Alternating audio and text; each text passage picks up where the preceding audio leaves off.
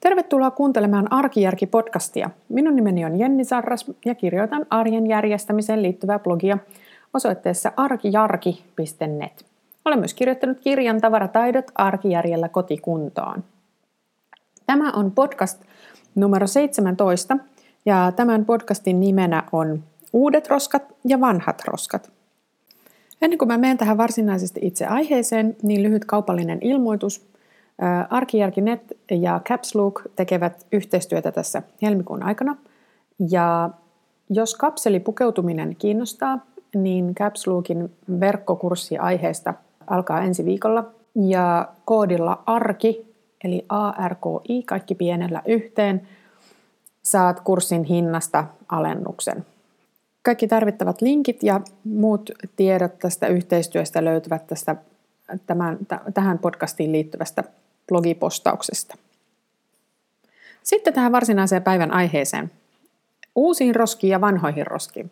Tämä aihe tuli mulle mieleen siitä, että mä oon huomannut, että kun ihmiset kiinnostuvat tavaroiden raivaamisesta ja kodin tyhjentämisestä turhasta ja ylipäänsä tulevat sillä lailla tietoisiksi kaikista omaisuudesta, joka heillä on, niin samalla ihmisten tämmöinen myös ekotietoisuus yleensä kasvaa. Voi olla, että se alkaa ensiksi vaikka joku marittaminen, tämmöinen konmari, konmaritus saattaa alkaa ihan siitä mm, tavaroiden paljoudesta, mutta mitä enemmän niiden omien tavaroittensa kanssa pulaa, niin sitä tietoisemmaksi alkaa tulla tavaroiden elinkaaresta. Eli siitä, että miten kauan joku, joku esine on käytössä ja mitä sillä tehdään ja mitä sille, varsinkin, että mitä sille tapahtuu sitten, kun sitä ei enää tarvita. Ja tämä on ihan ymmärrettävää, koska just esimerkiksi marittamiseen liittyy hyvin olennaisesti se, että siinä saatetaan luopua aika isostakin määrästä tavaraa, joka ei enää tuota iloa. Mutta vaikka mä en ole mikään intohimoinen marittaja, niin äh, mä tunnistan tämän saman ilmiön itsessäni ihan täysin. Et mitä pitempään mä kirjoitan ja mitä enemmän mä tätä aihetta on täällä blogissakin käsitellyt, nyt on taitaa olla viides vuosi käynnissä, vai kuudes peräti, menee jo laskutkin sekasi, niin tuota, sitä tietoisemmaksi mä olen tullut siitä, että johonkin ne tavarat sitten päätyvät, kun ne tulevat niin kuin käyttöikänsä päähän ja ne pitää laittaa roskikseen. Ja ehkä se on just tämä tällainen ekotietoisuus ja tämmöinen ylipäänsä tämän asian tiedostaminen, mikä saattaa johtaa ja mikä usein johtaakin siihen, että aika helposti sitä rupeaa niin kuin välttelemään roskan niin kuin roskaamista.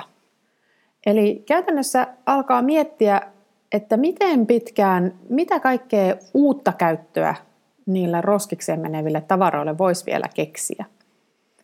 Ja tähän ehkä toinen, mikä tähän liittyy maailmalla, mä en tiedä onko Suomessa hirveästi tämmöisiä nollajätehenkilöitä, mutta tota, ainakin maailmalla mä oon törmännyt tämmöisiin zero waste, eli tällaiseen elämäntyyliin, johon, jossa ideana on se, että minimoidaan roskan tuottaminen. Eli ihmiset pyrkii elämään sillä lailla, että tämmöistä niin kuin ihan klassista sekajätettä, eli semmoista, mitä ei voi mitenkään niin kuin kierrättää, niin että sellaista tulisi ihan mahdollisimman vähän. No Suomessahan tämmöinen jätteiden lajittelu on niin mm, kehittynyttä, että varsinaiseen niin kuin edes niin kuin tätä poltettavaa sekajätettä ei tule, jos, jos, jos on valmis näkee vaivaa, niin tämmöiseen poltettavaan sekajätteeseen menee hirveän pieni osa siitä, niistä tavaroista tai roskista, koska paperi kierrätetään, pahvi kierrätetään, lasi kierrätetään, metalli kierrätetään, nykyisin myös muovi kierrätetään ja sen lisäksi tietenkin biojätteet, niin eipä sitä hirveästi sitä sekajätettä siitä enää jää. Ja sekin yleisesti ottaen poltetaan energiaksi. Mutta se ajatus siitä, että heittää jotain roskikseen, niin se jostain syystä silti tuntuu pahalta. Ja sitten mä oon huomannut semmoisen mielenkiintoisen ilmiön, mistä oikeastaan tässä podcastissa halusin enemmän keskustella, on se, että mistähän johtuu se, että nimenomaan semmoiset vanhat esineet herättää tällaisia, tällaista roskas, roskistuskaa. Mä huomasin tämän itse, kun mulla oli semmoinen vanha patja, Ja se patja on nyt oikeasti, se oli noin 70-luvulta peräisin. 70-luvun loppupuolelta tai korkeintaan 80-luvun alusta. Mutta mä tiedän sen siitä, että mä olen itse, siis se on, se on mun lapsuuden sängyn patja. Eli mä tiedän, että mä olen lapsena nukkunut sillä samalla patjalla. Ja nyt se oli sitten monien vaiheiden jälkeen päätynyt meille sieltä lapsuuden kodista. Ja sitten loppujen lopuksi mm, se oli mun oman lapsen sängyssä, kunnes sitten se oli vähän väärän kokonen siihen sen sänkyyn ja sitten tapahtui yksi aika iso pissavahinko. Niin kuin nyt lapsiperheessä tämmöisiä tilanteita saattaa sattua. Ja sitten siinä vaiheessa mä totesin, että nyt tämä ikivanha, kymmeniä vuosia vanha Superlon patja, että nyt tämä on aika heittää menemään. Tämä on nyt vaan kerta kaikkiaan tullut tiensä päähän, että se on ihan superpölyinen. Sinne on vuosien varrella ehtinyt, ei varmasti ollut ensimmäinen pissavahinko, joka sille oli, siihen oli käynyt. On niin kuin, kaiken kaikkiaan musta alkoi tuntua, että se ei ole enää hygieninen. Ja sitten se oli vielä väärän kokonenkin. Eli mitä, siis 40 vuotta vanha patja, ja silti musta tuntui siltä, että eikö tälle mitään käyttöä enää olisi. Ja mä ihan oikeasti tarkistin Helsingin eläinsuojeluyhdistyksen sivulta, että olisiko ne ottanut sitä vastaan. Mutta ei, he ei ota patjoja. He ottaa vaan niin tekstiileitä ja peittoja ja sellaisia. Ja niinpä se sitten loppujen lopuksi meni roskikseen tämä superlompatja. Ää, mutta ei ennen kuin mä kuorin siitä, siinä oli semmoinen patjan suojus. Se oli semmoisessa puuvilla pussissa, jonka mä itse asiassa luulin, että se kangas oli täysin hapertunut, mutta sitten kun mä rupesin sitä siitä ottaa pois, niin mä tajusin, että ei, tämähän on ihan hyvää napakkaa kangasta, ei tätä heitetä roskikseen. Tää, mä heitin sen pesukoneeseen ja nyt siitä, sillä ehkä jynssätään veneen pohjaa tai tehdään jotain sellaista. Saa nähdä, mutta en heittänyt roskikseen tämä on niinku se ilmiö, että minkä takia tällaisia, mitä vanhempi tavara, niin jotenkin sitä enemmän tuntuu, että sen roskikseen laittaminen niinku saa aikaan sellaisen fiiliksen, että Aa, ei, kyllä tälle täytyy keksiä vielä joku käyttö.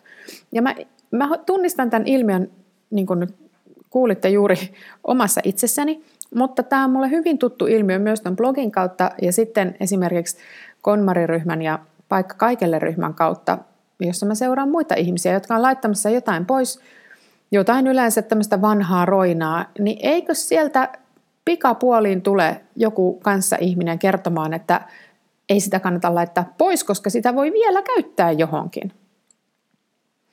Ja ajattelen niin, että tietenkin on hirveän hyvä, että tavarat käytetään mahdollisimman loppuun. Mieluiten niin loppuun, että niistä ei oikeasti ole enää mitään iloa kenellekään. Mutta samaan aikaan mä oon miettinyt sitä, että mitä varten tämä kohdistuu, tämä tällainen ros, roskistuska, niin minkä takia tämä kohdistuu nimenomaan näihin tämmöisiin vanhoihin tavaroihin.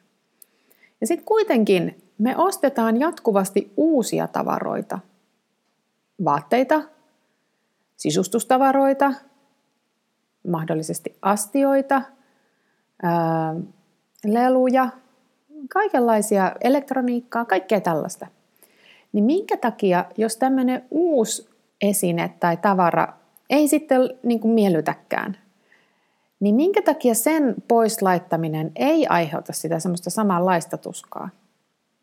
Ehkä siinä osittain voi olla syy siinä, että sen ajattelee, että no tähän kierrätetään. Mä vien sen kierrätyskeskukseen, tai mä annan sen kaverille, tai mä myyn sen kirppiksellä, tai lahjoitan roskalavaryhmässä tai jotain sellaista – ja sitten siitä tulee niinku sellainen ajatus, että no eihän se ollut roska, että sehän jokuhan halusi sen.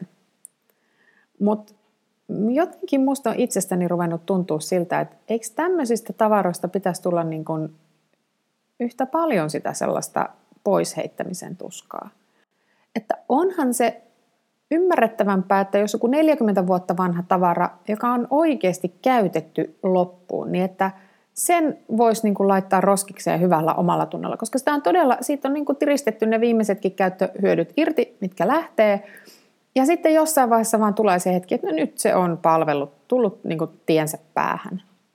Niin jos sitä vertaa siihen, että, laittaa, että ostaa vaikka, tekisi mieli sanoa melko halvalla jonkun vaatteen, miksei kalliimmallakin, sitten pitää sitä vähän aikaa totea, että ää, ei tämä ollutkaan mun tyylinen tai ei tälle tukkaan käyttöä tai vähän kutittaakin toi akryyli. niin sitten sellaisen kierrättäminen, niin siitä ei sitten tuu tätä. Ja mä itse ajattelen niin, että silloinhan se on ollut, että, että, että sen pitäisi olla, itse asiassa tämän asian pitäisi oikeastaan loogisesti ajatellen olla päinvastoin. Koska tämmöinen vanha tavara, niin sitä todella on käytetty. Ja silloin, silloin siinä ei ole ongelmaa, että sen panee pois, mutta tämmöinen uusi tavara, jota on käytetty vain vähäsen, ja sitten onkin syystä tai toisesta tyytymätön siihen, niin eikö tällaisen kiertoon laittaminen ole ikään kuin paljon epäekologisempaa. Että se on tavallaan niin kuin huono ostos ja sen on hankkinut turhaan. Että on niin kuin lisännyt sitä maailman tavarakuormaa hankkimalla jotain sellaista, mille ei sitten loppujen lopuksi tuukkaan käyttöä. Ja musta jotenkin tuntuu siltä, että oikeastaan tämä ostamiskohta on se, missä meidän pitäisi olla niin kuin paljon tarkempia kuin se roskiin heittämiskohta niiden vanhojen loppuun käytettyjen tavaroiden suhteen. Eli jos tämä koko homma pitäisi tiivistää johonkin, niin musta tuntuu, että sen pitäisi mennä ennemminkin niin päin, että jos jostakin haluaa huonoa omaa tuntoa kantaa, niin se on pikemminkin ne uudet ostokset kuin niiden vanhojen tavaroiden heittäminen roskikseen. Koska niistä vanhoista tavaroista, sitten kun ne on todella tiensä päähän tulleet ja niille ei enää käyttöä löydy, niin ne on turhia ja sitten jossain kohdassa tavarasta tulee roska. Ja se vaan täytyy niin kuin hahmottaa. Mutta jos se on semmoinen tavara, että sitä on käytetty nyt, kun esimerkiksi tämä patja noin 40 vuotta, niin mulla on sellainen fiilis, että no, se oli oikeastaan ihan hyvä, hyvä elinkaari yhdelle esineelle. 40 vuotta ihan jees. Ei siinä ole, se, se, siinä, jos 40 vuoden jälkeen tavara menee roskikseen, niin ei haittaa. Ei se, ei se ole ongelma. Mutta jos mä hankin tavaran, joka ei enää miellytäkään mua, sanotaan vaikka kahden kuukauden päästä tai vaikka puolen vuoden päästä, niin sellaisen tavaran ostamisesta mulla pitäisi olla huomattavasti huonompi omatunto kuin siitä, että mä oon heittänyt 40 vuotta palvelleen esineen roskikseen. Koska kun mä laitan sellaisen tavaran kiertoon, niin mä vähän epäilen, että ei se välttämättä ole kenenkään munkaan mielestä niin mahtava, jos ei se kerran ollut mun mielestä. Tietysti on, ö, on, ihmiset on erilaisia ja jo, jonkun toisen roska on toisen aarre. Totta kai näinkin voi olla. Mutta noin niin kuin lähtökohtaisesti ajatellen, niin olisinhan mä tehnyt paljon fiksummin, jos mä olisin ostanut sitä alun perinkään. Jos mulla olisi harkinta pelannut siinä ostovaiheessa ja olisin jättänyt sen sinne kauppaan. Silloin mä en olisi osallistunut millään tavalla tämmöiseen, niin kuin, en olisi tukkinut omaa kotiani tavaralla, en olisi osallistunut tähän niin kuin turhan tavaran tuottamiseen – enkä joutuisi niin kuin siirtämään tätä roska-ongelmaa kenellekään muulle. Mutta olisi hauska kuulla, että millaisia ajatuksia tämä teissä herätti ja oletteko te huomannut tätä samaa ilmiötä, että vanhat tavarat jotenkin herättää enempi, niiden, niiden kiertoon laittaminen herättää enemmän tunteita kuin tällaisten uusien tavaroiden kierrättäminen. Tällä kertaa tämmöinen vähän tiiviimpi podcasti. Kiva, että kuuntelit. Ja muista jos vaatekaapin järkeistäminen ja kapselipukeutuminen kiinnostaa, niin käytä koodia ARKI Caps Lookin verkkokurssia ostaessa. Ensi viikolla Arkijärki-podcast on hiihtolomalla, mutta maaliskuussa palataan jälleen asiaan. Kiitos, että kuuntelit. Ensi viikolla uudet aiheet ja uudet ideat. Moi moi!